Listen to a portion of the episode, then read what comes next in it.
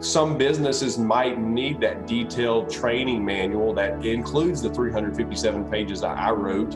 90% of businesses don't need that. And even if you do think you need that, start with a one pager because it'll give you a good outline.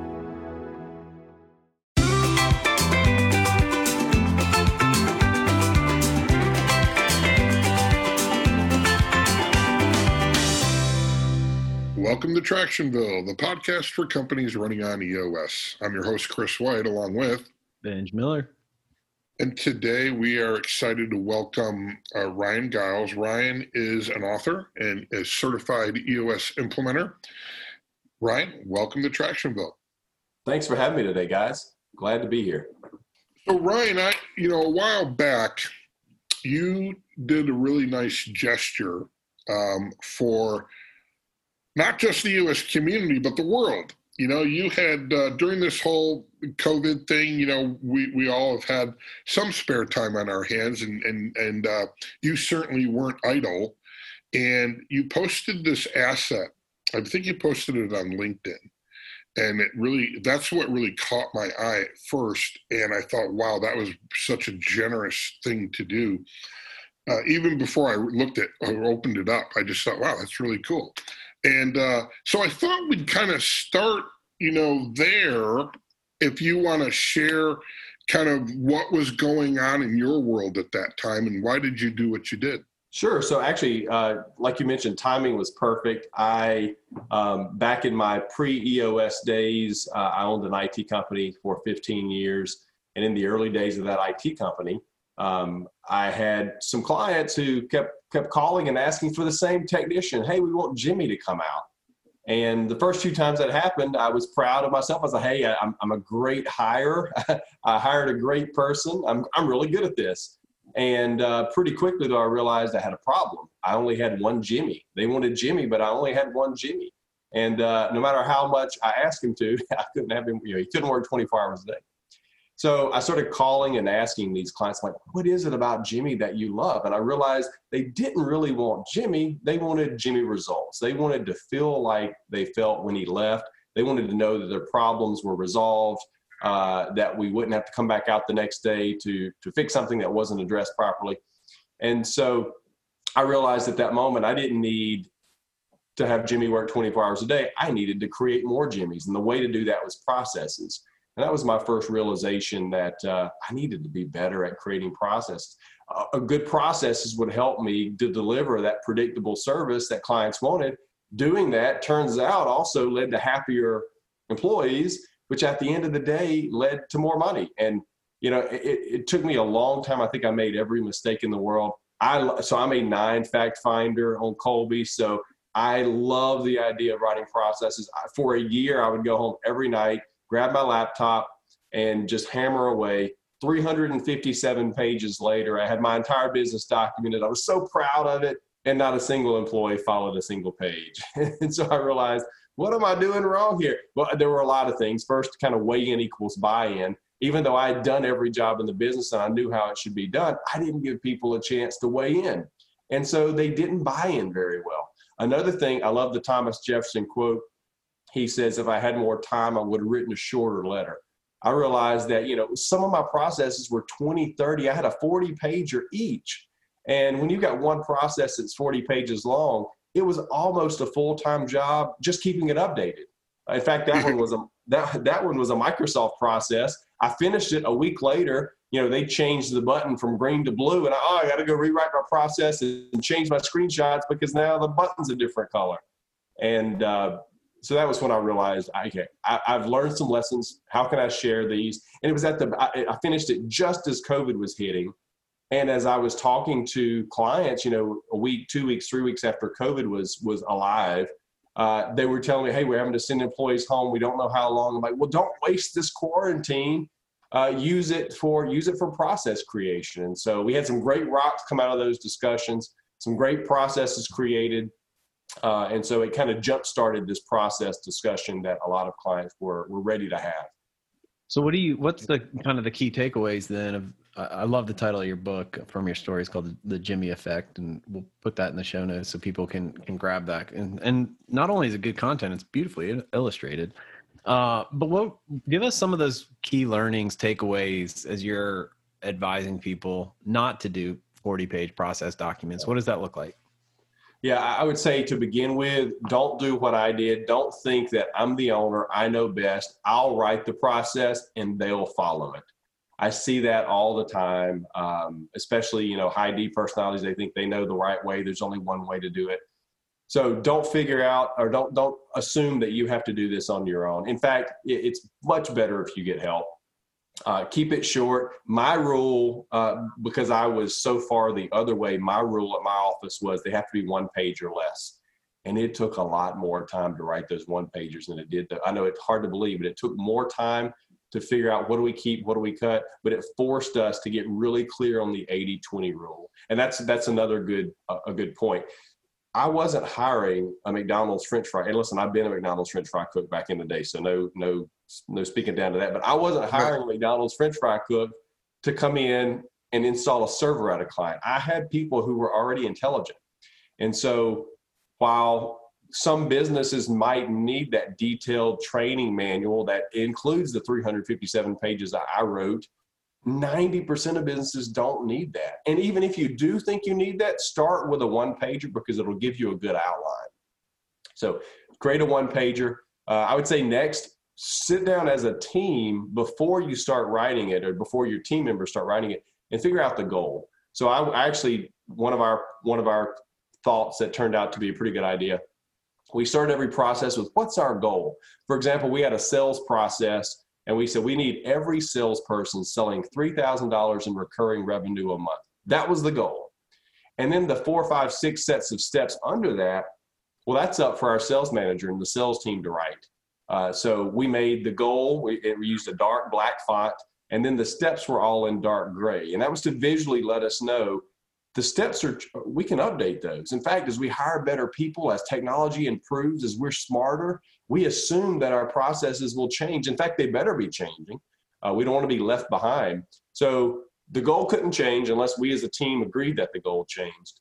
But once the goal was in place we could then write out the steps. How do we get that? And we always finished every process. The last step was update as needed. And so every process also had an owner. For example, Nikki might own the sales process because she was the sales manager. And if you're thinking about that accountability chart, think about your managers are, are owning the process, your mid-level managers are really driving it, and then your frontline staff's really following it. But I want people to know, I want every, I want from our frontline staff up to our managers, I want everybody to feel comfortable bringing up suggestions and recommendations. And if you've worked at another business that does this, we assume you're going to know some things better than we know. And, and in right. fact, that's, you know, humility. People sometimes say, Ryan, when it comes to core values, is there a core value that you see in all leadership teams? And I used to say no, but I will say after going back and analyzing a whole lot of values on some great teams, I've seen humility come up again and again and again uh, among great leadership teams. Not saying you have to have humility to be a great team, but it's amazing how many great teams have some flavor of humility in their core values. So that's one of the things I wanted to impart to my team. Like, listen, every single person on this planet can teach you something. Everybody, even that McDonald's French fry cook, knows something you don't know. So yeah. be, be ready to listen to that. So uh, so ending every process with your update is needed. Every process had an owner, and just to make sure we didn't forget to update a process and to really drive home the, the EOS concept of FBA followed by all one quarter a year, we had a quarterly theme around processes. In fact, we were nerds, of course, and I was probably the biggest nerd there. So uh, we had a quarterly theme our first quarter, and uh, Pokemon was just coming out. And so one of the guys on the team, he did a little graphic for us called Documon. And it was about documenting our process and make sure we were following them. And to have a, we wanted to have a trophy that every week we could pass from employee to employee who, who best demonstrated following our processes that week and so we found a, um, a statue of Spock from Star Trek. And so we spent some money on this really nice Spock statue because we said, hey, processes, they're just logical. And so every week, every week, I know it's super, super nerdy, but every week an employee got that trophy and then it was their job the next week to, to uh, pass the trophy to the next employee who had best illustrated uh, our processes. And then at the end of the quarter, uh, we had a big party and we voted who got to keep the trophy. Uh, and then we started our theme for the next. So we were big quarterly theme guys. And uh, we made sure one quarter a year was always our process. We were generally slower in our first quarter of the year, so that was a great time to do a deep dive into processes. Being an integrator can feel lonely, like you're on an island by yourself. Female Integrator Mastermind, FIM, believes integrators are fierce, dynamic, and powerful leaders. If you're ready to step off of Lonely Integrator Island, join this abundant minded integrator community of over 100 female leaders who are making a tremendous impact on each other's personal and professional development while propelling their companies forward. We're hosting our third annual FIMS Women's Summit on November 5th, 2020. All female integrators, members and non members alike, are invited to join us for a day of content rich material that's full of golden nuggets. Speakers include certified EOS implementer Sue Hawkes, emotional intelligence guru Mary Pat Knight, and there'll be 10 breakout sessions led by fellow integrators. You won't want to miss an opportunity to learn from powerful peers who are making a significant impact with their companies and teams. Register today at 2020.fimsummit.com and enter promo code TRACTIONVILLE to receive a $50 coupon off of your summit registration until October 25th. So the the very first principle you started with is the get help. I know the idea of delegation is something else you're passionate about. Yes. Tell us how you're thinking about that these days, how you're helping companies get over that hurdle. Yeah, I, I love the EOS Delegate and Elevate tool. You know, back in my previous life and for my first few years as an implementer, I thought it was a great tool to teach. You taught it one time, they got it, and you never addressed it again. Uh, and what I've realized now over the past year or two is that it's really a tool that you need to use every single quarter. If you're a leader, or heck, if you're an EOS implementer, you should be using that tool on yourself every quarter. Because I'll tell you, I've got three more books in my head. I've got all these other ideas, but I can't do that unless I give up something else. Yep. And so, uh, unless I want my wife mad at me because I'm working 75 hours a week, I've got to drop something to pick something else. So I should be delegating. And so, going through that delegate and elevate tool, you know, it's 2020. And as a former IT guy, software automation can help you so much. I've literally spent 10 bucks a month on Zapier and saved myself, you know, 20 hours a quarter. So just little little things like that can can go a long way. And also the perfectionist mindset. I was talking to a business owner just last week, and he's like, "Nobody's going to do it like I like I do." And I said, "That's a good thing." You know, the first uh, I, I need to write another book called The Annie Effect about delegation. My I used to be the procurement person at my company. I was the integrator, but I was also procurement. And my goal was to, if you needed a, a new server or a desktop or a laptop, I, my goal was to get you back that quote within a week. And if I got it to you in a week, I was thinking I was doing a great job. And I realized that to delegate into my my higher my higher goals, my higher actions, I had to drop. I had to get rid of that seat.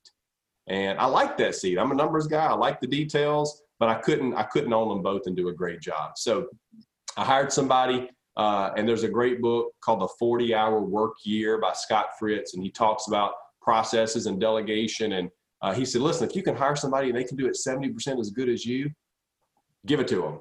Because chances are you're doing 25 things, they're only going to be doing one thing. It's not long they're going to be doing it as good as you as you were. And that proved to be so true. When I hired Annie, she was probably 70% as good as I was Within a couple of months, she was as good. And a few more months, she was twice as good. And when I sold the business, she generally had a quote out within 60 minutes. I was shooting for five days, she was getting it out in an hour. And by doing it, our sales increased so much, she paid for herself and, and a crazy amount of profit above that. People bought more because we had the process, I'm sorry, because we had the quote to them in a timely manner. And it was all about me giving up that control. But I think a lot of people too, I, I thought I was bad at delegation in the early days because I tried this a few times before Annie. Turns out I was great at delegation. I was really bad at hiring. I hired some people that didn't GWC it. Uh, they didn't get it. They didn't want it. They didn't have the capacity to do it. And because of that, I thought, I just can't delegate this. It's too complicated. No, I just had the wrong who. I had hired the wrong person. So I think the first step with effective delegation is hire slow and hire well. So you got to hire for the right seat once you get that person in there, you can't just there's a difference between delegation and abdication. You can't just throw it all at them and say, good luck. You know, right. you have to You have to train them. Once you're training them, you have to give clear expectations. I was the the owner I was talking to last week said, "Well, I told them how to do it," and so I said, "Well, hold on, let's stop. Let's call them in here." And I said, "What do you think you were supposed to do?" They explained it in a completely different way than the owner expected. So I think when you're talking to an employee about, "Hey, I need you to do this," A, I, I better see them taking notes, and B, I want them explaining it back to me in their own words to make sure we're on the same page. Once they are, you got to give them a clear deadline, and you go ahead and set that meeting to check up on it. Uh, don't micromanage. I, little listen. I was the I was the recovering perfectionist, recovering micromanager. I literally had my ops manager once say, Ryan, you're in here telling me I need to make this an eight point font instead of nine point font. You're, that's great. And I was that guy would stand over her shoulder and tell her font size to use on the spreadsheet. I was that guy. Um, you can't do that. If you do that, you're going to demoralize people and you're just going to waste a lot of time. But I think if you set clear expectations, you have the employee kind of uh, regurgitate back to you, this is what I'm going to do, summarize it. You set um, a date to check up on it, and then let them know, listen, come to me if you have issues. And in the early days, they're going to have a lot of questions. That's part of the training process. But over time, you're coaching them up. And, and listen, I was a preacher. I would sit there and tell you, do this, this, and this, and I would expect them to walk out the door and go do it. I started learning to be a better coach and ask questions. Well, how would you do this? What do you think about that? Why do you think the, the, the client responded that way? What should we do differently next time? The goal here, you know, kind of back to the one minute manager meets the monkey. That's their monkey. You got to get the man, the, the monkey back on their back. So when they walk out the door, it's back on them. You're, you're not doing the word, they're doing the word. It takes a little bit more time, but you'll get much better results in the, in the end. Ryan, why do you think this is so hard for people? Uh, I think it's habits. I think we've always done it this way. The, the owner I was talking to last week, he has done this for you know 17 years, and he likes things a certain way, and he he he's got to break some habits. He, you know, he he's working to midnight every night, and he's back at the office at 7 a.m. And I'm like, it doesn't have to be that way. And a little bit, I think he enjoys it. I think he's addicted to work but that's because I think he hasn't seen what else is out there. You know, he's got three kids and a wife that loves him, and they took a vacation recently for the first time in a long time, and he he said it felt weird, and I'm like, but did it feel good? Yes, it also felt very good. So I think when you when you remind yourself, there's things besides work. You know, the the, the old saying, you know, nobody's on their deathbed saying, "I wish I spent more time at the office." Uh, so right. you got to get out there and live, and I hope that's one thing that has been a silver lining for COVID. We've had some more time with our family sometimes maybe too much time with our family. But I hope we're realizing that there's more than just eight to five, that life is more than just work. Uh, work should be a tool, work should be a means to an end. It's not why we exist. Um, and, you know, if you're if you're regretting Monday mornings, you know, if you hate going to your office, find you a job that you enjoy.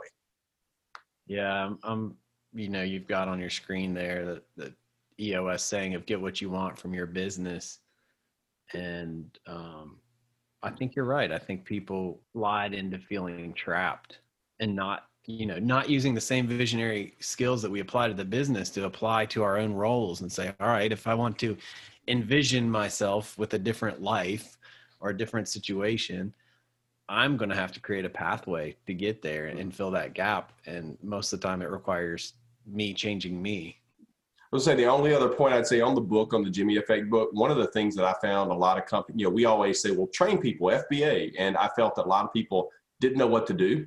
And so I made sure I included, you know, 17, some tips, some real world, like this is some way, these are some ways you can really push these down throughout the organization. Uh, so that was, that might be the most important page or two in the book that, you know, the 17 FBA tips. That does sound really practical. We'll put that in the show notes where can they learn about Ryan Giles, the implementer?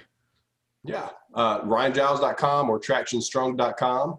And there is a, a, free link at the bottom to download the book, or if the book's in the show notes, that works well too. Um, I think the optimized PDF is about four megs. So if you don't have that one, I can shoot it over to you. Sounds good. Leave us with one bit of wisdom, guidance. What's on your heart? What would you want to speak out over Tractionville today? Yeah, thinking about processes, I would I would say some people think that processes uh, are their handcuffs, and really they're not. They're they're the key. They're they're how you set yourself free. once you have processes in place, it really gives you permission. In fact, I've, I've been working with a client for about a year on their processes really hard. And I talked to the owner a few days ago. He said, Man, I have a big problem related to processes. So, what is it? He said, I'm bored. He said, Everything's running so well. Like, what do I do next? And he's serious. He said, I need something to do. He said, I feel like I, if I come into the office, I'm going to cause trouble. Uh, and so it's a it's a interesting place to be in. So processes are there to set us free, not to hold us back. Uh, so if you and if you think your processes are good, uh, just check around the office. You know, one of the concepts I love is the the gemba walk concept, that Japanese concept of being where the work is. So just spend some time in your organization as a leader. Half of your time should be LMA. So just hang out, hang out where the work happens, ride along with some of your key people, see how they're functioning, see if the processes are really being followed. And if they're not, ask, hey, is there a better way to do it? That's amazing. That's Great advice.